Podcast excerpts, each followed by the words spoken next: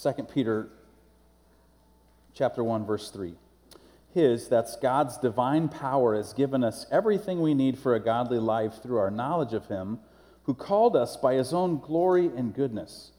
Through these he has given us his very great and precious promises so that through them you may participate in the divine nature having escaped the corruption in the world caused by evil desires. For this very reason, make every effort to add to your faith goodness, and to goodness, knowledge, and to knowledge, self control, to self control, perseverance, and to perseverance, godliness, and to godliness, mutual affection, and to mutual affection, love.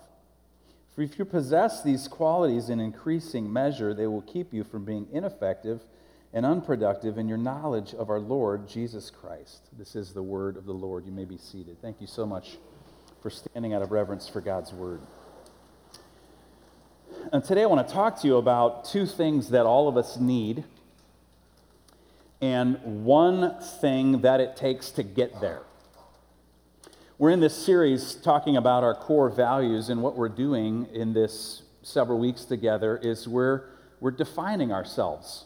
Uh, the purpose of defining ourselves is so that we can share ourselves and we can understand and articulate and then share our heart as a church. And once, as we do that, and once we've done that, and as we continue to do that, what that lets us do is be on the same page. I have one of my friends, Dr. Larry McCain, he calls it, uh, he says that every church needs what he calls agenda harmony. We, we sometimes say, Are you on the same page with me? We, we want to be on the same page sharing the same heart and articulating and defining our values, what's important to us, allows us to do that and lets us travel together. You know, don't you, that it's hard to travel with somebody who doesn't share your values? Let's say you're in sales and uh, you're the person that if you um, are turning in your receipts, you make sure that you have the receipt. And if you didn't, if you lost the receipt, you say, "Hey, I lost the receipt," or "I'm sorry."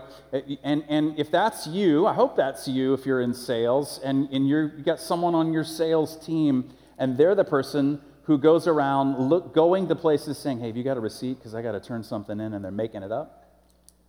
It's hard to travel with that person, right? Or if you're the person who you won't fudge the numbers, you just won't do it, and you've got somebody on your team or in your company or above you or below you, and they fudge the numbers, oh man, it's hard to go together, right? It's hard to get agenda harmony. Like, I, I think we might be against each other, not for each other. And the truth, that, that same thing is true of the church. We, we want to have the same values because then what it does is it makes it easy for us to travel together. And what we're discovering as we work through these together is that values for a church come from the heart of God. Jesus is the source of our values, not our politics, not our preferences, not our past. Jesus is the source of our values. And so we're articulating them so that we can return to them. We're, we're clarifying them for this present moment, and we're clarifying them so that when we forget later, we can be reminded of why they're important and what our heart is about. And so we've been using some language. I'll give it to you here. I want to invite you to say this out loud with me. Uh, first week, we talked about the fact that we are relentless. Would you say it out loud? We are relentless. We don't give up on people ever. It's the value of love. That last week we talked about uh, that we do whatever it takes. We build for who's coming because we believe in God's future. It's the value of innovation out of love. And then today, I want you to read this out loud with me, would you? Uh, we believe in transformation. God's grace means you aren't stuck, and there's always more to come. Now, I want to give you uh, kind of the thesis here, and then I'll, I'll bring along the things that the, the, the, two things that you and I both need.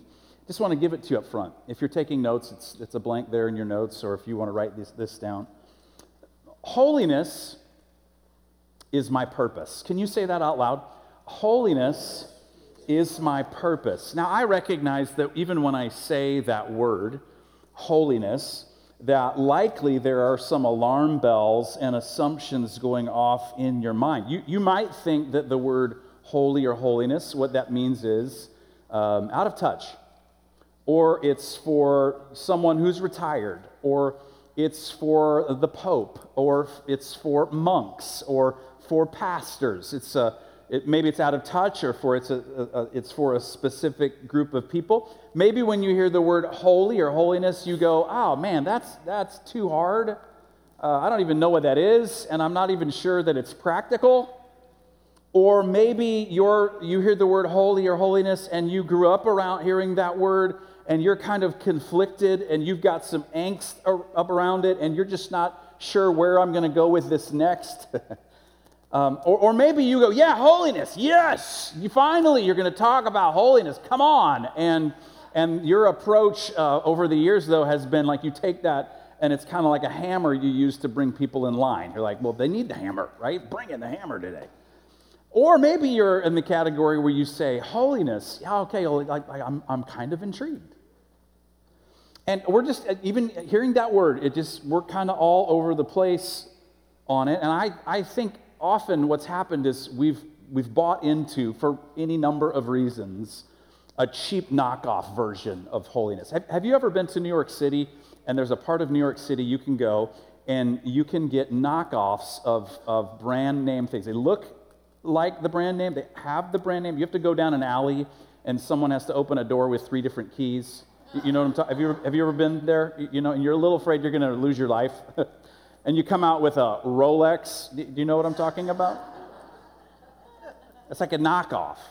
And about a week later, it stops working. I, I just want to suggest that often what we have done is we've bought into, for any number of reasons, a knockoff version of holiness. And so today I want to help us reclaim the heart of holiness because holiness is your purpose.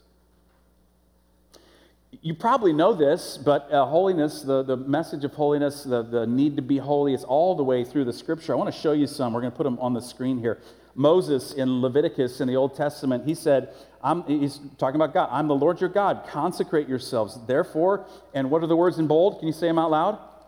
Be holy, because I am holy. The Apostle Paul, he picks up on this in his letter to the Corinthians. He says, uh, So, since we have these promises, friends, let's purify ourselves from everything that contaminates body and spirit. Could you read those bold words out loud with me? Perfecting holiness out of reverence for God. Peter, who later in this same letter that we just read, he quotes Leviticus uh, 11 again, and he says, But just as he who called you is holy, so what is the bold word? Say them out loud with me. Be holy in all you do, for it's written in Leviticus, Be holy, because I'm holy. Or the writer of Hebrews says that they disciplined us, he's referring to our parents, for a little while as they thought best, but God disciplines us for our good. In bold, what does it say? Read out loud with me, would you? In order that we may share in his holiness. And then here's the words of Jesus. It seems like this standard, and, and we'd have to dig into what the word means there, but it, it, the English translation, Jesus in Matthew chapter 5, verse 48, talking about the goodness of God, he says, We're to emulate God. And he says out loud, when you read the whole passage from Jesus, would you? Be perfect, therefore, as your heavenly Father is perfect. I mean, the record of Scripture, just from the beginning to the end, is very, very clear that holiness is an important. Peter describes it like this He says that what you and I are doing is we are participating in the divine nature. Now, what, what is he saying? What he's talking about is, is he's saying, listen, what, whatever God is like, you get in on that. You get to participate in whatever God is like. So then it would be a good question to ask okay, so then what is God like? and the scripture writer's best word to sum up the character of God. It's why it's a word that kind of we go, what does it even mean? The, the word that's used to describe the character and nature of God is that God is holy. Okay, well, if, that, if, if I get to participate in God's nature and God is holy, well, then what does it mean to be holy? Well, we got to do a little bit of a deep dive uh, into the character of God. I, there's more to it than this, but I want to give you two things, and these tap into the needs that you and I have. I, I think holy at least means these two things it means um, powerful and whole. Powerful and whole. You, think about the universe that we live in, think about the intricacies of the world that we live in, think about the fact that you can consciously think about your hand and you can grasp something without even thinking about it. Think about how your eye can focus in on things and um, your brain reads the image upside down but then flips the image so that you see and you can see a multitude of colors it's, distinctions are miraculous the number of colors that you can see with your eye think about the fact that when you get a scratch your body heals itself think about the fact that the planets are aligned and they move in perfect order so that we know when we know when a year is passed we know that that the sun is what gives us light. Think about the expanse of the universe and just marvel for a second that it even exists. And, and then go backwards and go, okay, well, the scripture says that God created that. How powerful must God be?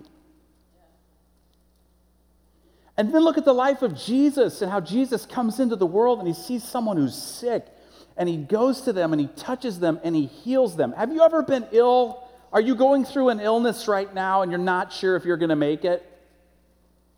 Can you imagine what you would feel if Jesus walks in the room and touches you and the illness goes away? I mean, you would go, wow, what a powerful person. I, I, one of my dear friends, when he was growing up, he grew up and was born with one leg shorter than the other. Now, you'd have to know his parents. His parents were the, the calmest, most non expressive people, just as steady as they can possibly be, um, met the Lord early in their life. And their son had this leg issue. And he said, I was, I was really young, and I said, I remember it. I remember my parents were praying, and they, they'd taken me to doctors. And, and he said, My mom prayed, and in front of my mom, she tells the story. And again, you would have to know his mom, who's just the calmest, per, just not a reactive person in any way it, as my mom was praying, she watched my legs go. now, I, I, know you're sitting there going, What? No, no, no. I, I, um, again, you'd have to know my friend and you'd have to know his parents. These are not crazy people. They experienced the power of God. I mean, think about Jesus who was resurrected from the dead. I mean, we're talking, by definition, God is powerful. Can we agree on that at least? And then God is whole. Nothing is missing from God. God, God creates things without need. God, God is not looking for followers on TikTok. Uh, God doesn't need anyone to like any of his pictures that he posts on Instagram. Uh, God's not looking for your approval before doing something. Honestly, God's not even worried about your opinion or my opinion, frankly. Doesn't even care about it. God's whole, God's complete. Uh, God doesn't need, uh, think about it, stay with me here. God doesn't need you, meaning God is not needy. I don't know if you I don't know if you've thought about this, but sometimes we think, well, God wants us to praise him. That's not out of God's neediness. He just needs to hear someone say how great he is. No, no, no. He's fully complete in and of himself. He has absolutely no needs. But now I need you to hear that. That can feel a little overwhelming. You go, wait, wait, what do you mean God doesn't need me? Well, there's no neediness in his personality. There's nothing about God that needs you, but he wants you. Do you understand that someone who has no needs, when they want you, they can fully want you? So there's no dysfunction in God's wanting of you. There's no dysfunction in the way God loves you. God is powerful and God is whole. And that, that's part of what it means to be holy. And so Peter says that you and I get to participate in that divine nature. It's an invitation to share in who God is. Now, I, I want you to let that sink in for a second. Have you ever been in a position where you, you can't quite seem to pull life off or make sense of life? Well, the power of God is available to you. Or have you ever been in a position where you feel like you're kind of broken in bits? You're going through grief, struggling with an addiction, a relationship is falling apart. You're like, I just feel like I'm in pieces. Well, Peter says that the wholeness of God is available to you. The, the, the holiness of God is available to you, and you're invited to participate in it. When I was in elementary school in uh, Mount View Elementary School in Omaha, Nebraska, uh, the, the cafeteria was in the basement. And most days, my mom would make my lunch for me. And my mom was a health nut before there were health nuts. You know, she went to the health food store before there were health food stores. Um, you know, I, I, ate foods that no one should ever have to eat before those foods were popular. and um, so my mom would make me, you know, like wheat bread and alfalfa sprouts sandwich kind of a thing. You know, I'm not saying it was that bad, but it was close. And so I would go down the stairs into the cafeteria and I would sit there at my table and I would open my lunchbox. And my friend next to me would have a peanut butter and jelly sandwich on Wonder Bread. Come on, it's wonderful, right?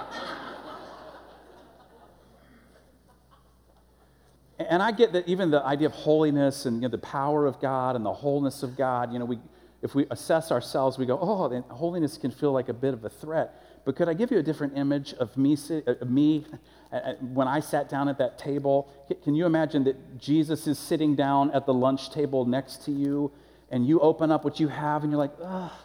And then you look over what Jesus has, and Jesus looks at you and sees that you want it and says, Do you want some? Would you like some? I'll share.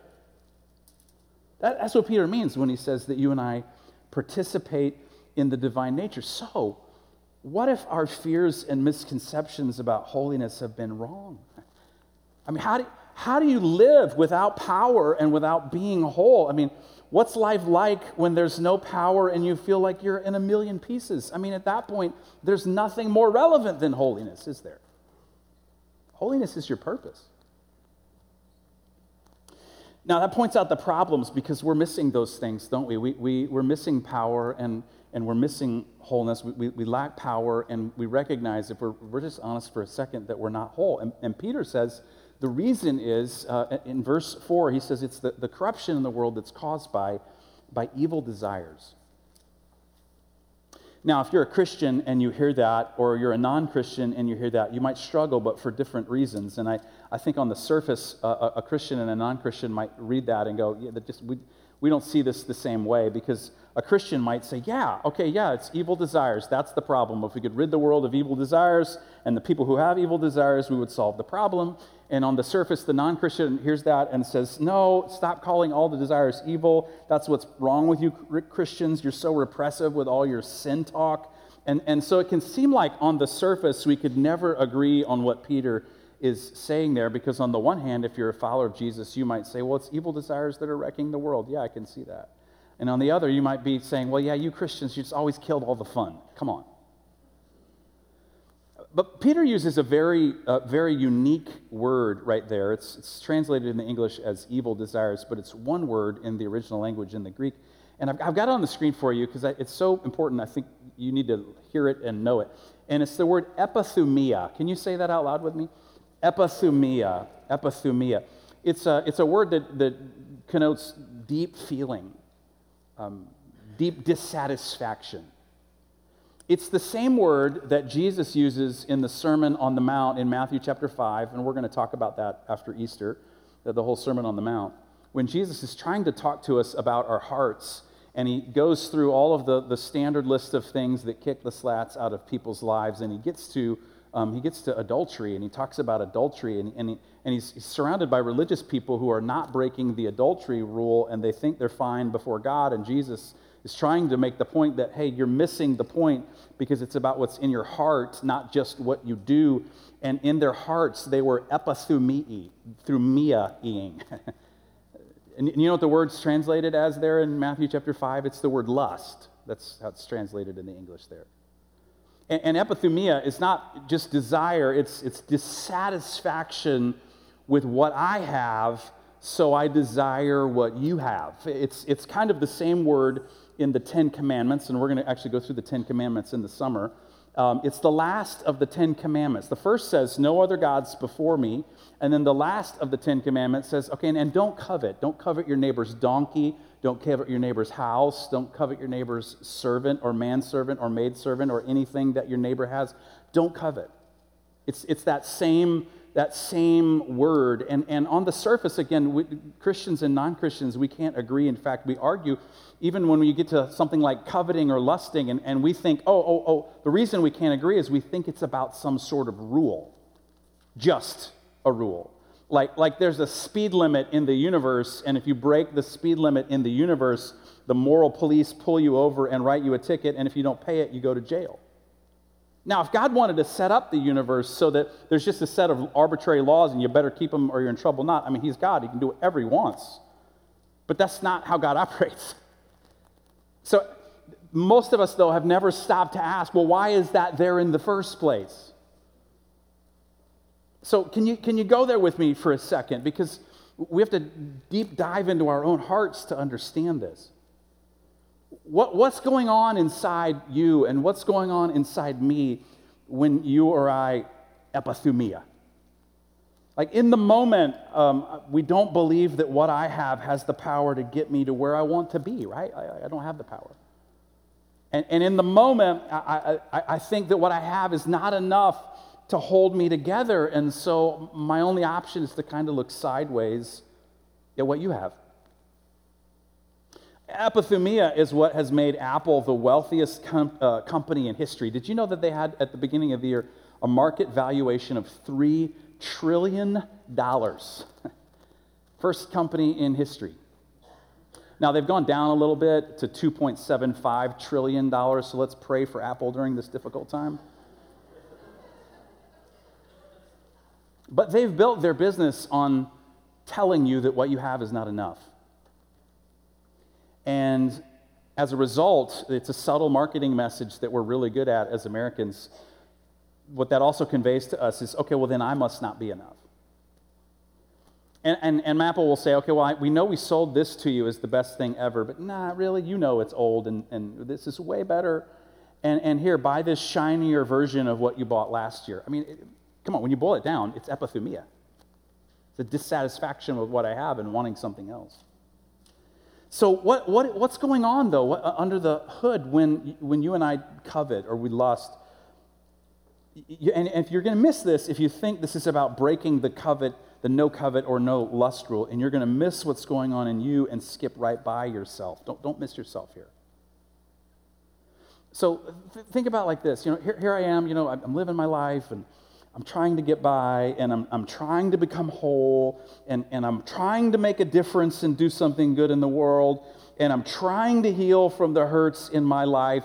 And, and in the language of the, the Ten Commandments, you know, I've got a donkey and a house and a spouse, and I put my nose down and I work, but as things happen, I begin to sense that my efforts aren't working and that, frankly, I'm still not healed.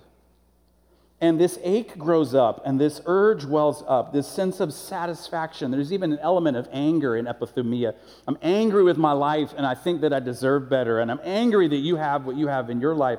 And so instead of going into my heart with Jesus to find out what's there and being satisfied with my donkey and my house and my spouse, I look at your donkey and your house and your spouse. And I look at the pictures that you post on Instagram of your donkey and your house and your spouse, and you seem to have it all together. And so I epithumia. Maybe if I had your donkey, and maybe if I had your house, then I'd make a difference, and then my life would work, and I can finally f- find some relief. Do, do, you, do you recognize this in your own heart? I recognize, I, as I'm going through this this week, I'm like, oh man, And Peter says is that, that evil, that epithumia, it brings corruption into the world. I, I, you know the image for corruption. Um, it's a virus. Here's what's Peter, what Peter means. And, and a, a, virus, if you don't know, is it's just a, a, a piece of code. And what that virus does is it goes into the, the engine of a cell and it hijacks the cell and takes over the engine and reproduces itself. And if it's not stopped, what it does is it eats you from the inside out. And, and this is the image Peter is giving this epithumia. Our life is corrupted by something we thought would fix us, but it only deepens the ache. Are you tracking with me? So, can you see this? This is not a Christian or non Christian thing, it's a human thing. It's the same reason we all struggle. We lack power, and we're not whole. So, what does Peter say? It's beautiful. It's a beautiful message. He says uh, in verse 3, he says, God's divine power has given us everything that we need. I mean, how optimistic is God about your problems? Have you ever thought about the fact that God is optimistic about you, that God is the most positive person in the universe? Have you ever considered that? That when God thinks about you, He's like, I'm, I'm really optimistic right now about David. I, I, am. I'm, I'm positive on what can happen in David's life. That God's the calmest, most non anxious presence in the world, and that God believes in your transformation, which is why we believe in transformation, because God believes in it first. So I want to give you three truths about your transformation. If you're taking notes, um, you can fill these in as we go along. Here's the first one you aren't stuck. Now, I get it. I've got a picture for you here of a, of a truck that got stuck on a bridge, right? And this might feel what your life is like. You know, you're just wedged in. You're like, I'm not going to get out of this. And, and you know how uh, when something like this picture on the screen happens, uh, that people start moving to the mess, right? They're like, oh, what do we do? How do we solve the problem? And, and that's how it is in life. You get stuck, you know, more people show up, the worse it gets. And, and, and um, if, if you don't fix the problem or it doesn't go away, then people eventually kind of walk away. And so you might be in the middle of feeling stuck, and, and you may be overwhelmed either with the shame of exposure. All these people are showing up to look at how stuck I am. Oh my gosh. Or you may be on the other side of that where, where it's just not solved and people have left you, and you're, you're feeling the aloneness of your stuckness. I just want to tell you that grace is how God handles his problems. God has predecided how he will handle you and it's with grace, it's with kindness, it's with hope. You're not stuck.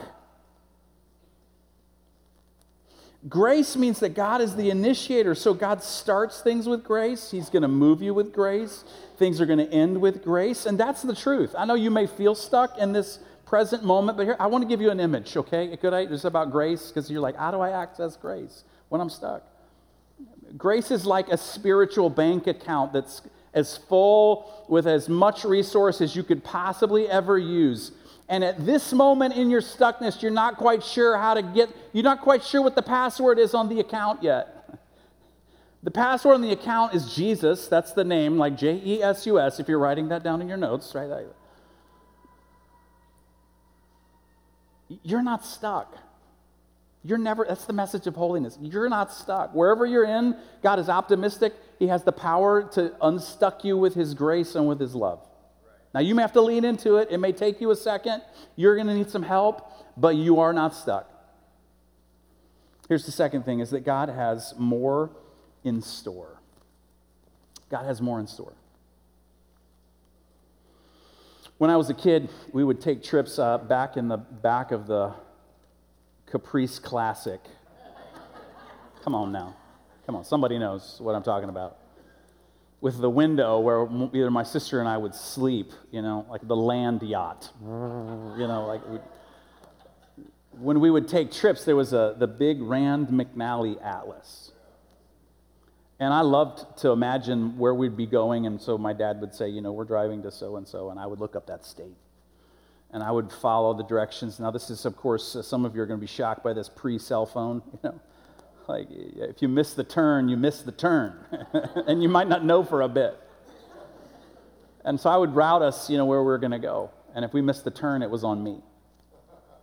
Well, we've got this technology now today uh, where I, may not know where you live, but all I have to do is I put into my phone your address and I hit go and I start traveling and a voice tells me where to go. In, in 500 feet, turn right. Continue straight for 1.2 miles, then turn left. Your destination is on the left. And if I ever miss my destination, if I ever, um, if I ever don't know where I'm going and I, I get a little bit lost, it, there's this miracle thing that happens. I don't know from the heavens. I don't know where it comes from. But this miracle thing will come up, and this, this uh, image will come up on my screen, and it'll say rerouting. rerouting. God has more in store.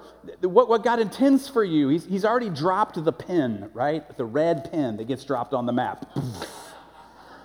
he's already dropped the red pen on your life, and He knows where your life is going to head. He intends for your life to end at holiness because holiness is your purpose. That's where He's already intended. And if you get stuck and you don't know where to go, you will hear a voice say, In, in 500 feet, turn left. And if you miss it, it'll say, the Holy Spirit will say, rerouting. I got you. I'll get you there. Just keep listening. God has more in store for you. And then this is the last one, and then we're going to sing a couple songs.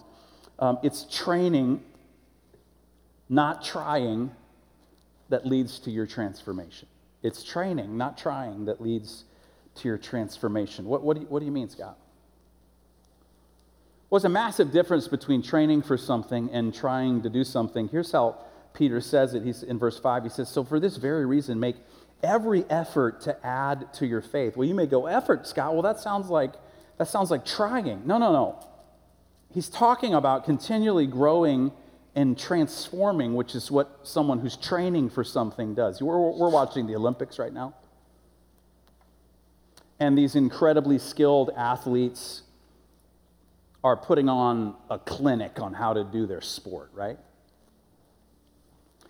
And if, like me, you've kind of marveled at the fact that, man, these athletes can do amazing things. Well, how did they get that way? Well, they trained. They didn't, they didn't find out three weeks ago they were going to the Olympics and say, you know what? I'm going to try really hard at downhill skiing. I should be fine when I'm going 95 miles an hour. No problem. No, what have they done? They've, they've, uh, they've made every effort to grow and to add effort to their natural skill. There's, there's a phrase in the training world, that's called progressive overload. That's what they did. They progressively added a load, and then they, they went from here to here to here. They didn't try. Sure, there's effort involved, but they're not trying hard to get it done. And most of us, when we think about holiness, we go, okay, I got to try really hard right now. I go, oh, no, no, no, no, no. That won't lead to transformation. That will lead to frustration. The Bible has a word for this process of training, and the, the word in the Bible is sanctification. It's the process of being made holy. It's the progressive overload of your life by the Spirit of God, where you go from one level to another. Or when Paul wrote his letter to the Corinthians, he says, You and I were going from one degree of glory to another. What a powerful way to think about your life. Where are you going in your life? From one degree of glory to another? Ah. As you and I work and submit to the Spirit of God in our life. And so then he gives us this list. And so he says, So add to your faith goodness, and to your goodness knowledge, and to knowledge self control. It's this list of continual growth, right? I'm training. It's progressive overload by the power of the Holy Spirit. And it leads to, in God's economy of things, your own transformation. One of my dear friends um, worked with a person. I'm going to be really, really vague here. You don't know these people, but I'm going to be vague on purpose worked with a person, and um, when I went to a specific place to serve, um, called me and he said, Hey, you need to look out for, and he named this person. And I said, Why, why do I need to look out for that person? And he told me some stories, and he said, You know, honestly, um, that person, uh, that person's abusive toward, toward leaders and toward pastors, and you just need to, you just need to be on, you need to have your eyes wide open. Now, you need to understand, my friend telling me this is one of, if not the strongest person I know. This is not someone who says something like that lightly. I mean, they're just not. They weren't like, oh, I couldn't handle that person's personality. No, no. And so I met that person. I met that same person. Um, and that person to me was incredibly kind. I would even call that person sweet. what happened with that person? See, that person was on a journey. They were, they were okay, well, maybe, maybe they were at one point abusive. Maybe they were harsh. Maybe they were you know, stuck in their patterns of like, I got to get my way, so I'm going to tell you what you need to do.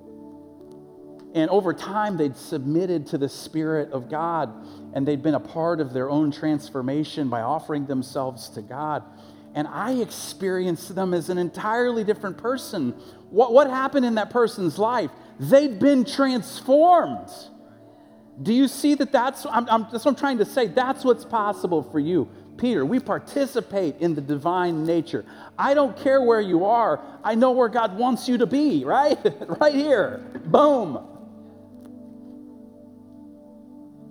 So we believe in transformation. God's grace means you are not stuck and there is always more to come. Do you believe that?